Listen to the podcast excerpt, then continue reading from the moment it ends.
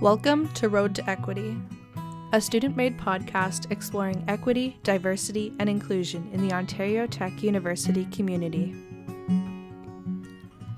Each episode, we'll feature a member or friend of the university to cover a topic personally relevant to them and share their experiences. As the listener, we hope you can take away some insight into their life and understand what challenges are presented to your fellow Ridgebacks. Together, we can create the paths leading to change and head down the road to equity.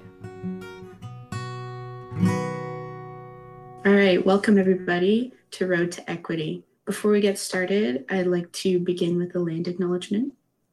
I'd like to acknowledge that the lands I'm standing on are the traditional territories of many nations, including the Mississaugas of the Credit, the Anishinaabe, the Chippewa, the Haudenosaunee, and the Wendat peoples, and is now home to many diverse First Nations, Inuit, and Métis people.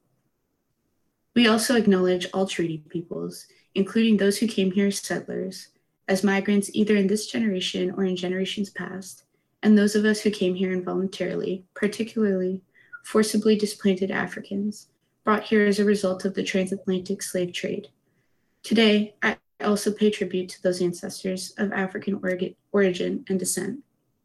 In the spirit of this acknowledgement, I'm committed to reconciliation through honoring the land, respecting its Indigenous heritage, and being supportive of Indigenous peoples and their ongoing efforts towards emancipation, decolonization, and self government.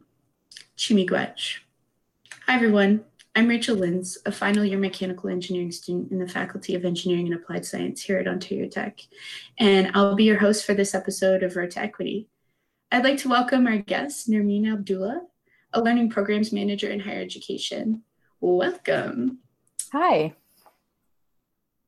Thank you so much for joining us. Um, so I think we'll get started today with some brief introductions.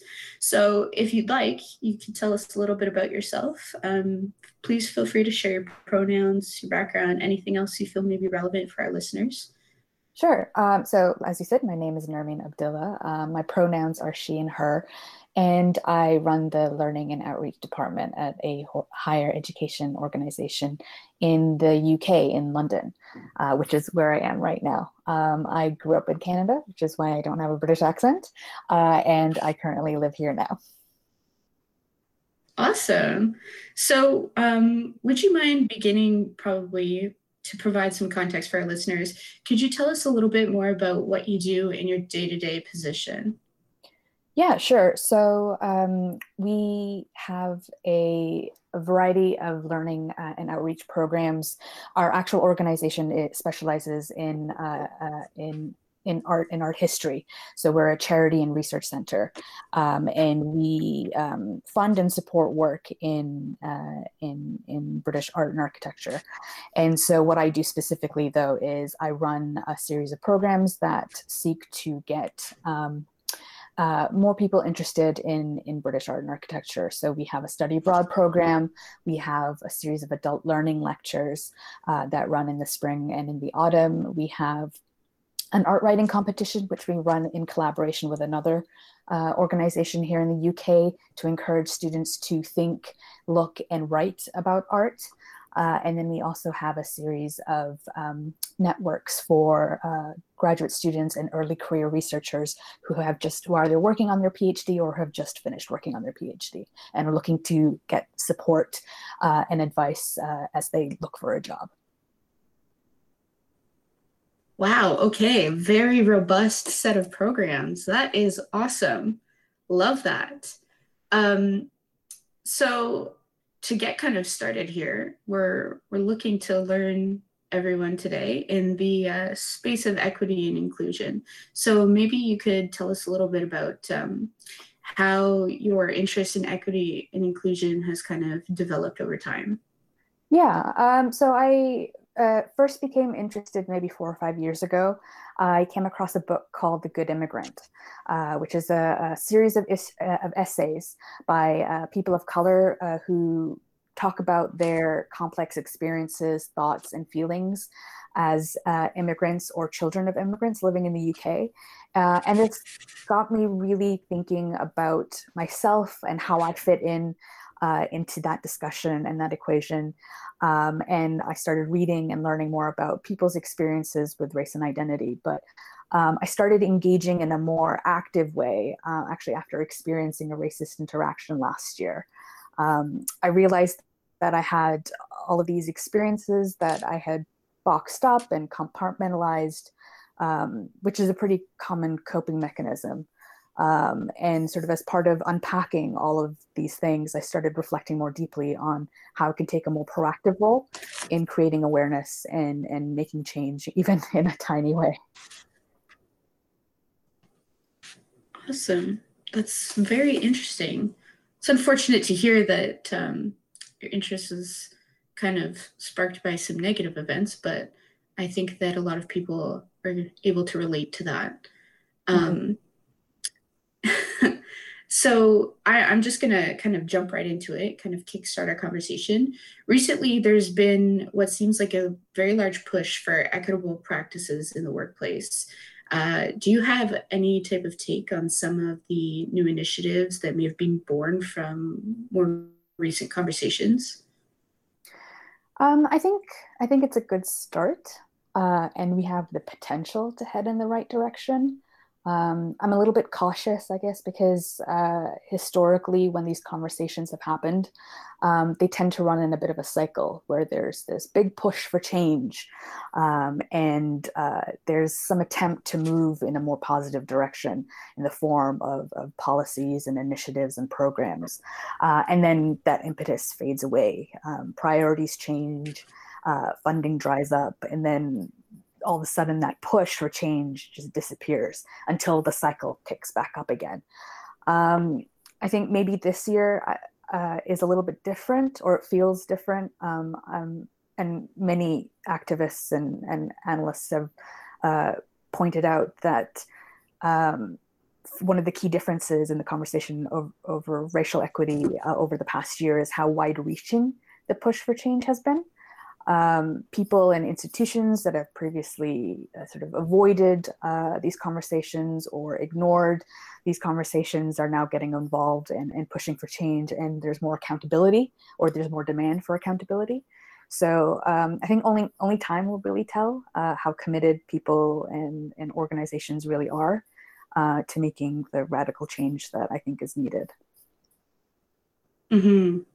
Yeah, absolutely. I definitely agree. And especially given the uh, worldwide pandemic and the big push to have everything online, I uh, I think that the access perhaps to some of the discussions and information has has definitely changed for the better.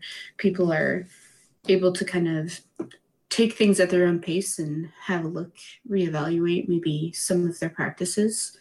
Um, I'm wondering if you can maybe share some of your experiences um, from the workplace and uh, with regard to equitable practices or um, just equity related topics. Mm-hmm. If you mm-hmm. could share maybe what your experiences have been and maybe how they've differed in geographic regions. I know you mentioned that you were raised here in Canada mm-hmm. and now based out of the UK. Have you noticed any major differences there? Uh, yeah, um, I think uh, I'm, I'm, sure there are tons of differences, but the two sort of major ones that I've observed um, and I think has become really apparent to me over the past year is uh, the language uh, that is being used in conversations uh, specifically about racial equity. Um, language that's used in Canada and in the US is very different to the language that's being used here. Um, uh, I mean, from things like acronyms like uh, like BIPOC, Black Indigenous People of Color, um, to to the appropriateness of certain uh, certain terms. Um, there's certain, there's some terms and there's some language that is just incredibly offensive or seen as incredibly offensive in the US and Canada, but here it exists in a bit of a gray space. Um, and it's really odd because I have have grown up grown up in Canada and being heavily informed by by American pop culture, I have that sort of res- that really negative uh, uh, uh response to, the, to the, some of these terms, um, and and challenging the usage of of those terms is really it, it's different, it's difficult, and it's a lot more challenging because it exists in this gray area. It doesn't elicit the same kind of outrage that it would were you to use that term in, in Canada or in the US. Um, hmm. cultural touchstones, sorry, uh, also. Yeah, yeah. Um, I think, I mean, I've always been aware of the sort of the cultural differences between uh, between the UK and Canada and and the US, uh, but uh, it became really clear to me when I attended a workshop a couple of months ago, um, where and it was run by a, uh, a British scholar and the audience, like it was a, a, audience of my colleagues who are predominantly British as well, and the and the pop culture references that were being made were very different uh, to the pop culture references that I would make in discussions about racial equity um, everything from from TV shows in the 70s and 80s. Um, they're very different from what was going on in the 70s and the 80s in, in the US and in Canada. So I think how people think about these uh, topics and these issues is very different because of the, the cultural and historical and touchstones and contexts that these conversations are happening in. Mm-hmm.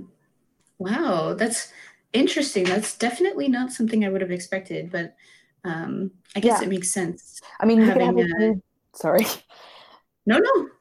Uh, you could have, I mean, a huge conversation. I mean, have an entire podcast series about just the image that the UK exports uh, to uh, to North America, to around the world, um, and like think of shows like Downton Abbey and The Crown, and how that intersects with Britain's colonial history and colonialism and how that impacts racial identity and racial equity in a very real life way in the UK. Um, I think the way people globally see the conversation about racial equity happening in the UK and the way people experience it here is very, very different. Hmm. Very interesting. Yeah, definitely uh, food for thought there. I I suppose it does make sense that uh, with the different influences that there would be a, a change in the culture, but I uh, never would have expected it to be quite so staunch. Um, you mentioned specific examples like language. Would you say that um, in your general experience, people have been, uh, let's say, I don't want to say open, that's not quite the word, but receptive to um, discussions about how maybe certain language may or may not be um, acceptable. Let's use that word. um, yeah, I think, or certainly speaking from my experience, uh, working in my organization and having these conversations with my colleagues, um, I think there has been uh, an, an openness. I think there's uh, people are receptive to learning more because I think there is a realization that uh, that w- sort of we're collectively we're at a bit of a loss as to how do we have these conversations if we're not certain about what terms we use. Um, I think uh, a good example might be um, the acronym BAME, which isn't uh, a term that gets typically used in Canada, but it means Black, Asian, minority, ethnic, um, and it is it has become an umbrella term to as a catch-all to refer to to all people of color in a very institutional, uh, sort of clinical way that um, actual people of color don't respond very well to. Uh, but institutionally and organizationally, that's what's being used when discussing uh, uh, racial equity. So I think there is a mismatch at the moment uh, uh, about sort of terminology, and I think that's really important. You need to have like sort of a, a ground. You need to have the foundations uh, in having these conversations, and I think certainly at my organization where we work, we are we're thinking about it quite heavily. And in fact, uh, earlier in the month in December, we had a workshop on language. Uh, so that we can sort of explore the idea of of acronyms, explore BIPOC, explore BAME, um, and and question our usage of them and what do we mean when we say um, uh, a person of color. Interesting. Um, what's uh, what's your feelings about those types of workshops? Do you find them uh, valuable, helpful? Does it in, engage people in meaningful conversations? Um, I think they. Um, I think they're like with everything. There's pros and cons. Um, certainly for our organization, where we haven't uh, had many, if any, conversations about racial equity at all. I think it's a good stepping stone. It provides a forum for people to uh, to voice their ideas, ask questions. I think there's a lot of I think people don't know things and are afraid to ask those questions. So it provides an opportunity for people to uh, to to vocalize them to to say i'm not really certain about this what what what does this mean um, and by having a sort of uh, an external um, uh, leader who is running the workshop um, they can then sort of who is sort of well read and sort of experienced in in, in running uh, workshops and sessions on uh, on race equity they can then help shape discussions without it turning into sort of a shouting match. Um, not that that would happen at my organization, but um, but it, I think it, it's it. I think they're they can be very helpful, and they certainly have proved to be helpful for for our organization.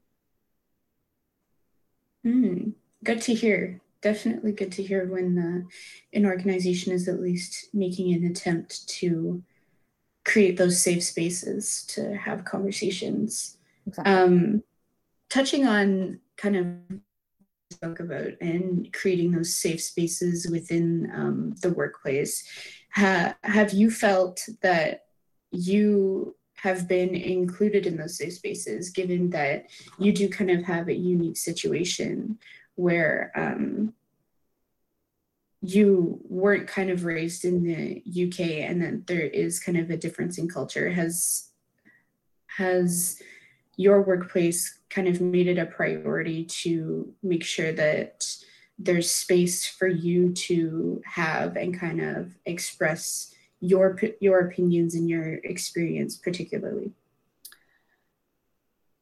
that is a really good question uh, and a very complex one to answer i think um, i think uh, i'll be frank they haven't uh, but um, I think that may be changing. And I think a big part of that has been I've been pushing for that change. Um, and I guess that's where the complexity in the question comes from, right? Is that something that I should be pushing for? Or uh, is that something that the organization, is it their responsibility to ensure that there's a safe space for me? Um, where, uh, like I said, we never, uh, we've had very few uh, organizational institutional conversations about racial equity. And we we do now have a race equity working group that is uh, consists of members of staff and our, our fellows and members of our community. We meet monthly to discuss um, a whole bunch of initiatives both internal and external. And a big priority is to have a race equity or rather an equity policy at work not focusing specifically on race but on all of the protected characteristics here in the uk um, so i think while it is a bit muddled and complicated at the moment, I think hopefully we'll be able to work towards establishing an equity policy so that um, people of color who work at the organization in the future don't have to exist in the same um, limbo that I have had to over the past few years, um, and that things mm-hmm. are a lot more clear cut and safer for them. Good. Well, it's good to hear. I mean, it's unfortunate that it's still a work in progress, but I suppose work in progress is better than uh, no work, no progress. Absolutely, yeah. I think it, I mean the fact that are that people are still engaged on uh, on the this uh, on in these conversations, and that we're still having the conversations, and the commitment to meeting every month, I think is is really it, they seem really small, and I can and they are uh, but also at the same time, they are huge steps. Um, it's like the baby steps towards towards mm-hmm. uh, sort of something bigger. Mm-hmm. Which is which is is good. That's definitely indicative of at, at least they're trying. Mm-hmm. Um, uh, in in light of, of the fact that things are still as as we'll put it a work in progress um, i'll ask have you had any experiences with uh, i'll call it performative support within the workplace um, where people who may or may not have previously acknowledged that there may be some inequities within the workplace have kind of approached you and decided that they want to engage in discussion within the equity space you know the we want to help or or what can i do? I'll, I'll come up with something to help. I, I don't want this to be a problem anymore. Have, mm-hmm. have you experienced any of that? Um yes and no. So uh definitely have experienced performative support but not quite in that way. I think uh there hasn't been so much of uh, people coming up to me and saying, "Oh, we need to do something." I think, or, or rather, we want to do something. I think there is uh, instead been uh, uh more of a, a, statements like, "We need to do something collectively." So um, the the impetus hasn't been put on me. Um, sort of the responsibility and, and, the labor to do all the work hasn't been put on me. However, I have seen performative support in other ways um, and it's um, part of me feels really hurt uh, uh, by by some of the things that I've seen happen, but also uh, I've been trying to think a lot more about uh, assuming positive intent from people.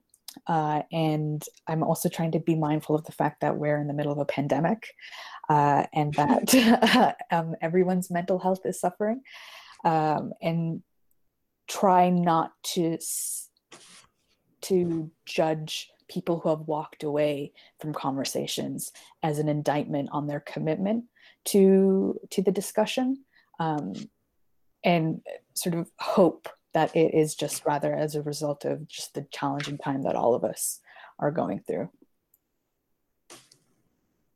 Interesting. Um, would you be able to expand a little bit on a, on a few things there? Mm-hmm. Um, so you talked about assuming positive intent, and I was wondering if you could maybe elaborate on that um, mm-hmm. for people who may or may not have um, really much or any knowledge mm-hmm. within the context. It, it, may not quite be obvious mm-hmm. exactly what you're talking about there. Yeah, yeah, absolutely. And it so the idea is that um,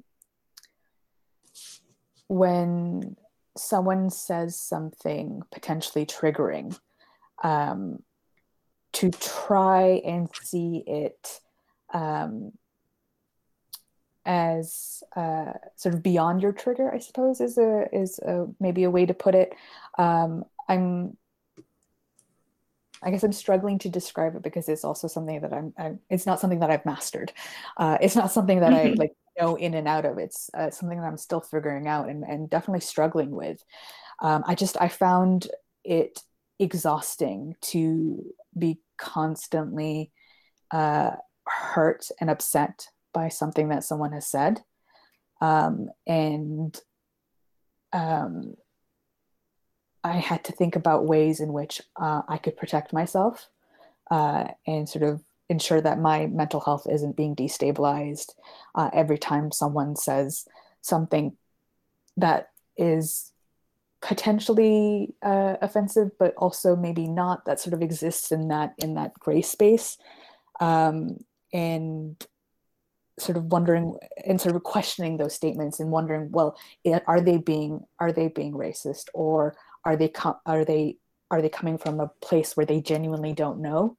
And they just don't have the they're not equipped with the language to, to speak about it uh, and to articulate their question. Um, yeah i don't know if that explains that. Mm-hmm. um, would it be fair to say that uh, just to kind of um, reiterate that would it be fair to say that uh, something uh, maybe a method that you've used to try and protect your own mental well-being and perhaps even physical well-being um, is just to assume in general that any negative interactions you have came from a place of ignorance rather than malice. Yes you put it much more articulately than i have. Um, well, I, this may be more of a personal question, but have you found that that's been uh, like very helpful for your mental health? Is that something that you would perhaps suggest to other people who are kind of struggling with um, managing different interactions that they're having on a day to day basis? Um, I don't know that I would recommend it solely because um, I don't know what another person's experience has been. Like they may have mm-hmm. had. Um, um, I mentioned at the at the at the start that um, I realized that I had boxed up a lot of um, uh, interactions that are uh, that were potentially triggering and that are that were and are racist uh, and compartmentalize them as a coping mechanism. Um, not everyone does that. And so it, people's experiences may be a lot more at the surface. And I, I can see easily how someone who might have had uh, a series of sort of a lifetime of negative experiences might not quite be in the position to be able to do that. Um, mm-hmm. But for me, it is something that I'm trying. I've only been thinking about it and trying it for about a month. So maybe we can check in in a few months' time. Uh, I let you know how it's going. But it has, um, yeah, it has um, allowed me to let go of that initial sort of uh, adrenaline rush of of, of feelings, uh, and it's just allowed me to sit back and think a little and reflect a little bit more about what is what is happening. Hmm. That's that's well. I think that's good that that you've been able to find something that has allowed you um, a little bit more space to kind of process everything. Mm-hmm. Yeah, um, that's exactly that. It, it, gives it's it's allowed me um, time uh, in, in in thinking about what has happened and, and, sort of thinking about a conversation or or, or uh, uh, an, an, incident, uh, and it allows me to to have that space in which I can feel everything that I need to feel, uh, and then and, and, allow myself that because I think that's important as well. Um, but then to to stop and think okay well let's work backwards and sort of drill down into into why i reacted that way and what might that other person have been thinking um, and then that could in theory potentially lead to a more meaningful conversation with the person in the future mm-hmm. and i i i really do commend you for that that's that's a lot of extra work that unfortunately i think a lot of people are sat with mm-hmm. um, that they they have to not just process that, but they also um, want to do their best to to again assume positive intent and kind of like move forward on the best foot with with folks that may or may not quite care. Mm-hmm. Yeah, I mean, I I mean, a, a huge motivating factor for me is um, I've I've realized just quite how privileged a position I'm in in, in my organization. Um, and there have been instances instances in the past where um, I didn't necessarily hold the same privilege at that time, but I could have been a better ally and I could have been a better supporter of uh, other colleagues of color who had worked at the organization. Um, and I, I think that really, um, I think about that a lot. And I think about what I can do to carry that forward now that I do have this position of privilege, um, having made it through the quote unquote door. Um, mm-hmm. I think it, when I'm sort of when I'm tired and when I'm frustrated, I, I, think about that a lot, and I and I really use that to motivate myself because that is really important to me. Um, I think holding that door open and making sure that anyone who crosses it uh, into sort of the field and organization that I work in um, as, as a person of color, that they, they have an ally on the other side of that door and they have the ability to walk through it as well. Um, I think that is a huge motivating factor for me. So when I, when I, when, when I think about um, the fact that yes, I do have to do all this work, um, I think for me, it's important because my my motivation is to help other people.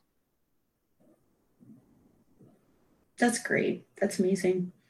Um, so uh, just now you made kind of an analogy mentioning that you were through the the door. uh, do you think it would be fair to say that uh, given your your current position and kind of where you fall within perhaps your organization or even your team would you say that you're through the door but not quite at the table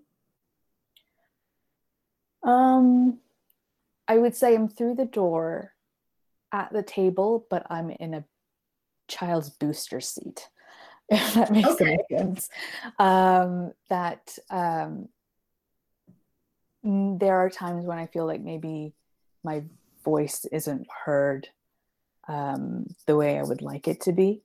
Uh, and so while I've been sort of invited to the table to have these conversations with people, um, maybe I'm not, maybe what I'm being, what I'm saying isn't quite being heard the way I want it to be.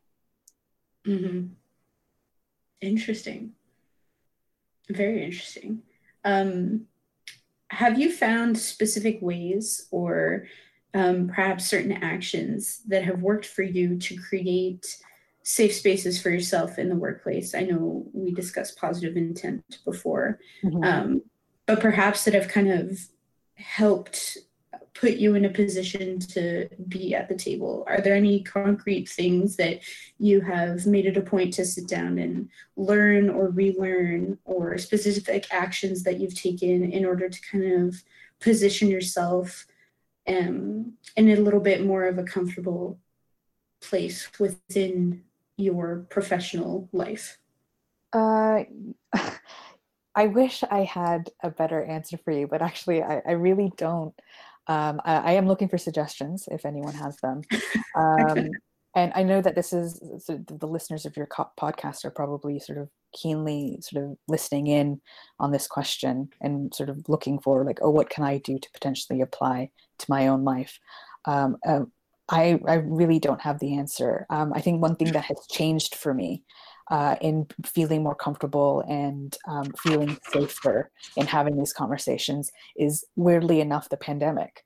Um, the physical distance between sort of myself where I am in my house and the office um, has created like this sense of safety because I'm in my home, you know, I'm uh, in my space.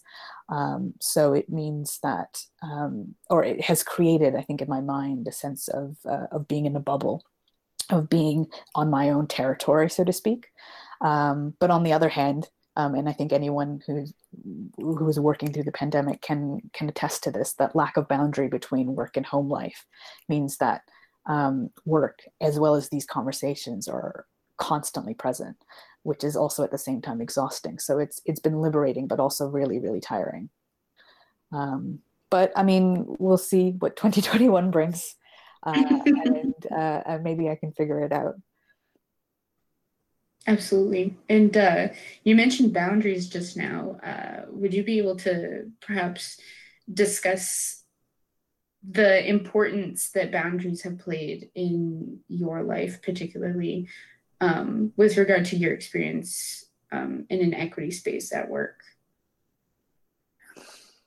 Um, I'm not quite sure. Could you maybe clarify that for me a little bit? Yeah, of course.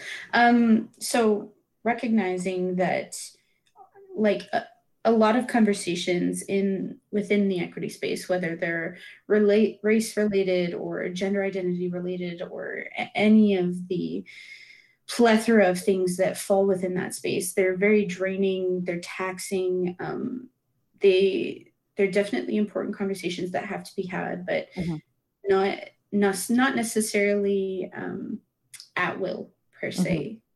Mm-hmm. Um, is I think something that we've discussed throughout kind of our podcast are different boundaries that people have put in place that may or may not have been respected mm-hmm. um, in order to kind of perhaps either protect themselves or just kind of limit certain discussions to where they feel they're comfortable because we recognize that everyone is still learning about mm-hmm. themselves mm-hmm. and about their experiences.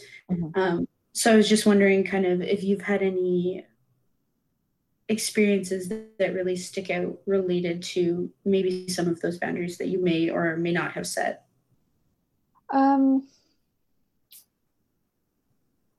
I think the first thing that comes to mind, I think, is sort of thinking about my current working environment uh, and how sort of the physical space, uh, the impact that has uh, on on my mindset and sort of my thinking in having these conversations. And um, I mean, it sounds it's such a great question, and my answer fe- feels really flippant. But honestly, uh, I try not to have uh, these conversations, uh, the meetings, uh, sort of as part of the race equity working group, or even uh, sort of in meetings with with my boss, uh, where conversations turn to my experience. I try not to have them in my bedroom.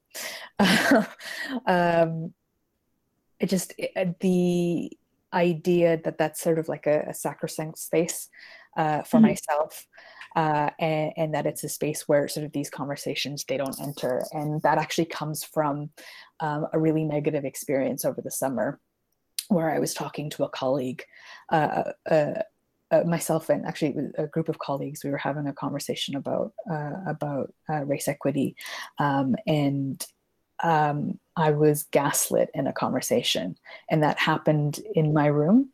Uh, and immediately after that person called me up and, and apologized uh, but it was it was such a traumatizing experience that um, that that's that's like I decided I agree I promised myself that I would not have conversations about um, about race, race equity in, in my room or at least not with with my colleagues not in a work context um, in, in my bedroom um, so it's not really a boundary that can be violated because it's mm-hmm. me uh, but it, it's a it's a boundary for me to enforce um, and I think that maybe extends uh, that can be extended or at least gives me the confidence i feel to then extend that in setting future boundaries and saying well right now is not the time to talk about this. Let's talk about it in this other context or when i'm ready uh, to to have this conversation.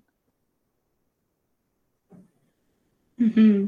Mm, thanks for sharing that. It's definitely uh, very interesting and i think um, especially poignant given that a lot of our listeners are students and um, given the circumstances of some of us, we, uh, I know I am, I'm confined to uh, working and sleeping both in my bedroom. So definitely, definitely something to explore there. Um, just kind of as a, a last question, uh, wrapping up, mm-hmm. what advice would you give to students who mm-hmm. are looking to create awareness and kind of incite change? Um, I think uh, I think there are three major things that mm-hmm. um, mm-hmm. I would suggest. Um, I think, or, or, three things that I would point out. Um, that uh, one of the things that I've realized is um, learning, uh, whether it be engaging with activism on social media or reading a book on equity or listening to a podcast, um, is uh, continuous um, there isn't a point at which you become educated on equity and that marks the spot or the point at which you can then go out into the world and creating awareness. Um, one of the things i've uh, come to realize over the past couple of years is that these things go hand in hand. Um, uh, creating awareness and change uh, happens simultaneously to to learning and the two feedback off of one another. Um, I think the second thing that I would uh, point out is um, uh, keep an open mind and be prepared to make mistakes. Uh, but be kind to yourself when you do make those mistakes. Um, it's important to learn from them uh, and to carry what you've learned, not the guilt from having made the mistake, forward with you um, as you as you try to make change. Um, and the most important thing uh, is to take care of yourself. Um, there are so many self care tips out there um, not everything works for everyone, but find what works for you uh, and and do it and prioritize yourself. Wonderful advice, absolutely wonderful. Um, uh, before we uh, wrap up, is there any last words? Anything else you'd like to share? Something we haven't touched on? Um, I mean, I guess um, uh, oh, sorry, my brain just stopped. Um, I think uh, having a support system is is really important. I mean, I just mentioned taking care of yourself. Um, mm-hmm. For me, it comes in the form of, of friends and, and family. Um, and I'm privileged enough to have, an, have access to a therapist, um, but not everyone obviously will have access to those things. Um, what they provide for me is a sense of community. Um, and you can find community anywhere uh, in all sorts of places in, in, in fandoms on, on tiktoks uh, on, on uh, amongst your classmates. Um, i think uh, i think uh, i think having that having that support system has been really uh, really important for me and it's been a journey and i think it will continue to be a journey. Um, yeah not very articulate sorry that's perfectly fine. Uh, definitely like to echo that. And um, that's actually a great point that you bring up. I'll, uh, I'll reiterate that for any students of our institution or people who are members of the uh, Greater Durham region community, uh, you definitely have access to resources. Please feel free to um, visit the My Campus website or the Ontario Tech website. There's a plethora of resources on there. If you feel the need to talk immediately, there are 24 7 hotlines that you're able to access. And there's also some ongoing resources uh, on there. You could uh, join a support group, listen to our podcasts, as Nermeen mentioned uh, lots of different options. So definitely encourage you to try and find community. We definitely have many that you can choose to be a part of. Um, with that, I'd like to thank you for listening to this episode of Road to Equity. Um, a reminder there are resources for you to use in order to learn further on your own. You can check them out in the episode description. Please stay tuned for our next episode that you can find hopefully in the coming months. uh, and you'll see information for that on the Student Life social media at OT underscore student life. Have a great day, everyone. Thanks for listening. If you liked today's episode, please leave a review and share with your friends.